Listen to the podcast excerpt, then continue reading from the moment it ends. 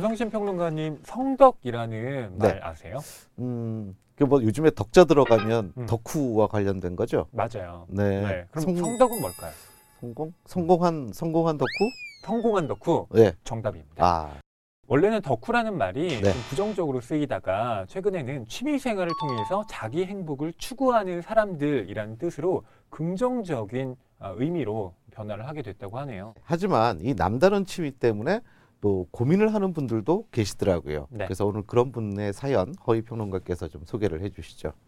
저희 남편은 IT 회사에 다니고 있습니다. 공대 출신이라 기계나 컴퓨터를 좋아할 것 같지만 남편의 취미는 의외로 다육식물 기르기입니다. 자기야, 이거 너무 귀엽지 않아? 보기만 해도 힐링이 되는 게 너무 행복하다. 친구들은 남편이 비싼 낚시나 골프를 안 해서 좋겠다 하지만 실상은 다릅니다. 회사 스트레스로 출근할 때 꽃집에서 다육식물을 충동적으로 사와 기르더니만 거기에 재미를 붙였는지 이제는 한 달 용돈 25만 원을 받아 다 다육식물에 몰빵합니다.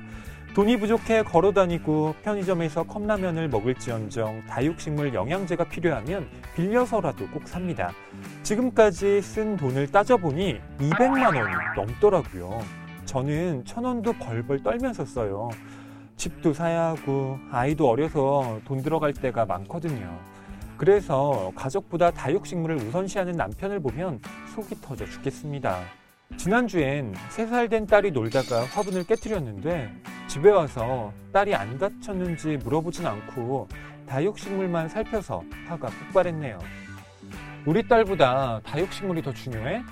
다 당연히 우리 딸이 더 중요하지. 그런데 이 다육식물은 미세먼지도 없애주니까 아, 다 우리 식구 건강을 위해서 그러는 거야. 다육식물과 사랑에 빠진 우리 남편 제발 좀 말려주세요. 저는 이 사연을 읽으면서 이 아내분의 입장이 또 공감이 되더라고요. 음. 지금 아내분은 딸도 있고 또 집도 사야 되고 음. 천 원이 아까워서 좀 벌벌 떨며 생활을 하고 있는데 이왕이면 남편이 용돈 좀 아껴서 좀 가족들을 위해서 맛있는 것도 좀 사주고 그럼 얼마나 좋을까 네. 음. 또 이런 생각을 하시는 거잖아요. 심정적으로 좀 야속하신 그렇죠. 거겠죠. 그리고 또 이 딸이 놀다가 화분을 깨뜨렸을 때딸 네. 걱정이 아니라 이 다육식물 걱정부터 했 다고 네. 네, 하셨잖아요.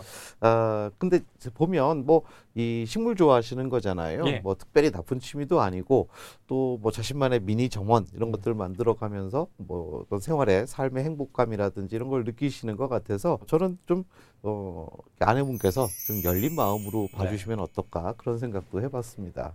그럼 다육식물과 사랑에 빠진 남편 때문에 괴로운 아내분을 위한 해결책 알아보겠습니다.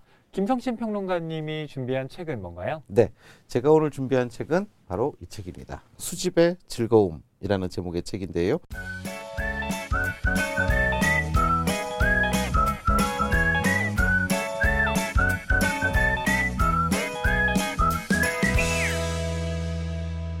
사실 이 책을 권해드리는 이유가 있습니다. 예.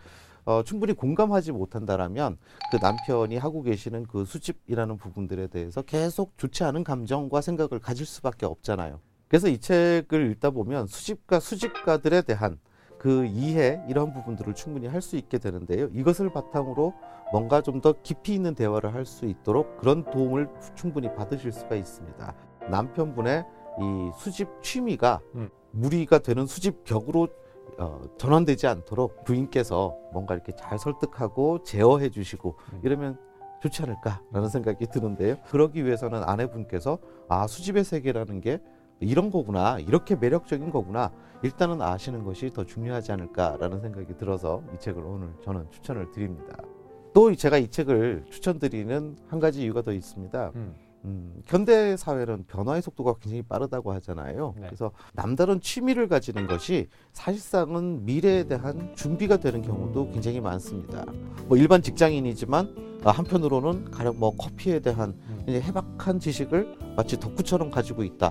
그럼 회사를 은퇴한 순간에 같은 커피숍을 차린다 하더라도 훨씬 더 경쟁력이 있지 않겠습니까? 그럼요.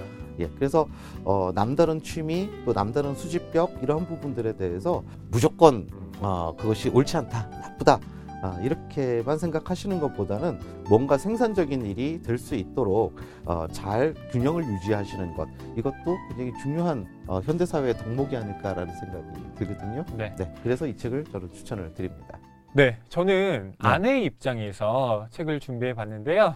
제가 준비한 책은 이 나카마치 로쿠에 작가의 식물 탐정입니다.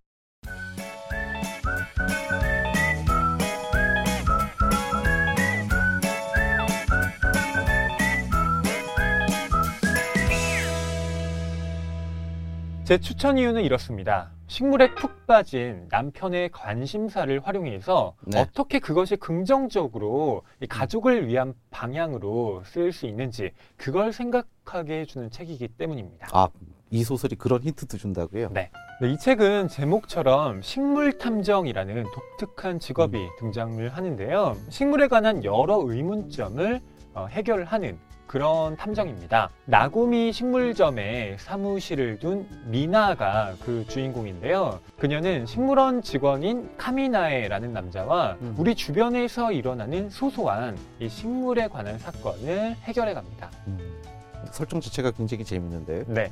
그런데 제가 한 가지는 확실히 말씀드릴 수 있는데요. 네. 어, 이 책은 이런 미스터리를 해결해가는 재미를 주는 동시에 이 가족 간의 따뜻한 사랑을 또 환기시키는 음. 그런 작품이기도 합니다. 이 책을 읽고 나면 이제 다육기보다는 그렇죠. 예, 딸을 먼저 이렇게 예, 걱정하게 되는 이런 그럼요. 아빠가 될 수 있군요. 네. 식물을 통해서 자연스럽게 관심을 예, 다른 데로 옮기는 거죠. 아, 그렇군요.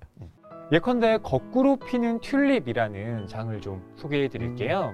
거꾸로 피는 튤립을 봤다라고 네. 주장하는 아이의 말을 네가 잘못 봤다라고 음. 무시하는 것이 아니라 아이의 말을 믿어주면서 엄마와 또 미나와 카미나이가 아, 아이가 본 게 도대체 뭐였을까를 추적해가는 이야기거든요. 음.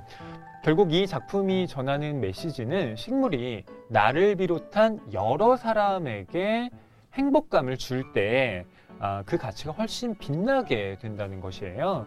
아, 다육식물을 아끼는 남편분도 아, 이 책을 읽으면서 그런 생각의 전환을 하게 되시지 않을까. 그러니까 나만 행복한 것이 아니라 가족도 함께 행복할 수 있는 그런 길을 찾게 되시지 않을까 싶습니다. 오늘은 남다른 취미라는 주제로 어, 다육식물에 빠진 남편 때문에 고민이라는 아내분의 사연을 들어봤는데요. 오늘 저희가 권해드린 이 두 권의 책이 해결책이 되길 바라면서 선물로도 보내드리겠습니다. 네, 그럼 이제 다음 주 고민 주제를 알아볼 차례인데요. 다음 주 고민 주제는 바로 착한 아이 컴플렉스입니다. 주변 사람들에게 사랑받고 싶어서 자기는 힘든데 억지로 착한 척 해야 하는 것 때문에 고통이신 분들, 음. 아, 저희 해결책으로 사연 보내주시면 되겠습니다. 김성신 평론가님, 네. 어디로 보내면 될까요? TV 책방 북소리 페이스북과 인스타그램 그리고 TBS 라디오 기분 좋은 일요일 조연아입니다 게시판을 통해서 고민 사연을 남겨주시면 됩니다. 그럼 저희가 한 분의 사연을 선정해 고민 해결에 도움이 되는 책 해결책을 처방해드리는 동시에 선물로도 드리니 많은 참여 부탁드립니다. 오늘 소개해드린 해결책은 이번 주 일요일 라디오 기분 좋은 일요일 조연아입니다와 또 네이버 오디오 클립을 통해서도 다시 들으실 수 있다는 점 알려드리면서 저희는 이만 인사드릴게요. 다음 이 시간에 다시 뵙겠습니다.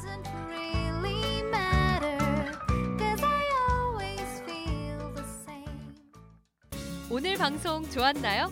방송에 대한 응원 이렇게 표현해 주세요. 다운로드하기, 댓글 달기, 구독하기, 하트 주기. 더 좋은 방송을 위해 응원해 주세요. 다운로드하기, 댓글 달기, 구독하기, 하트 주기. 기억하셨죠?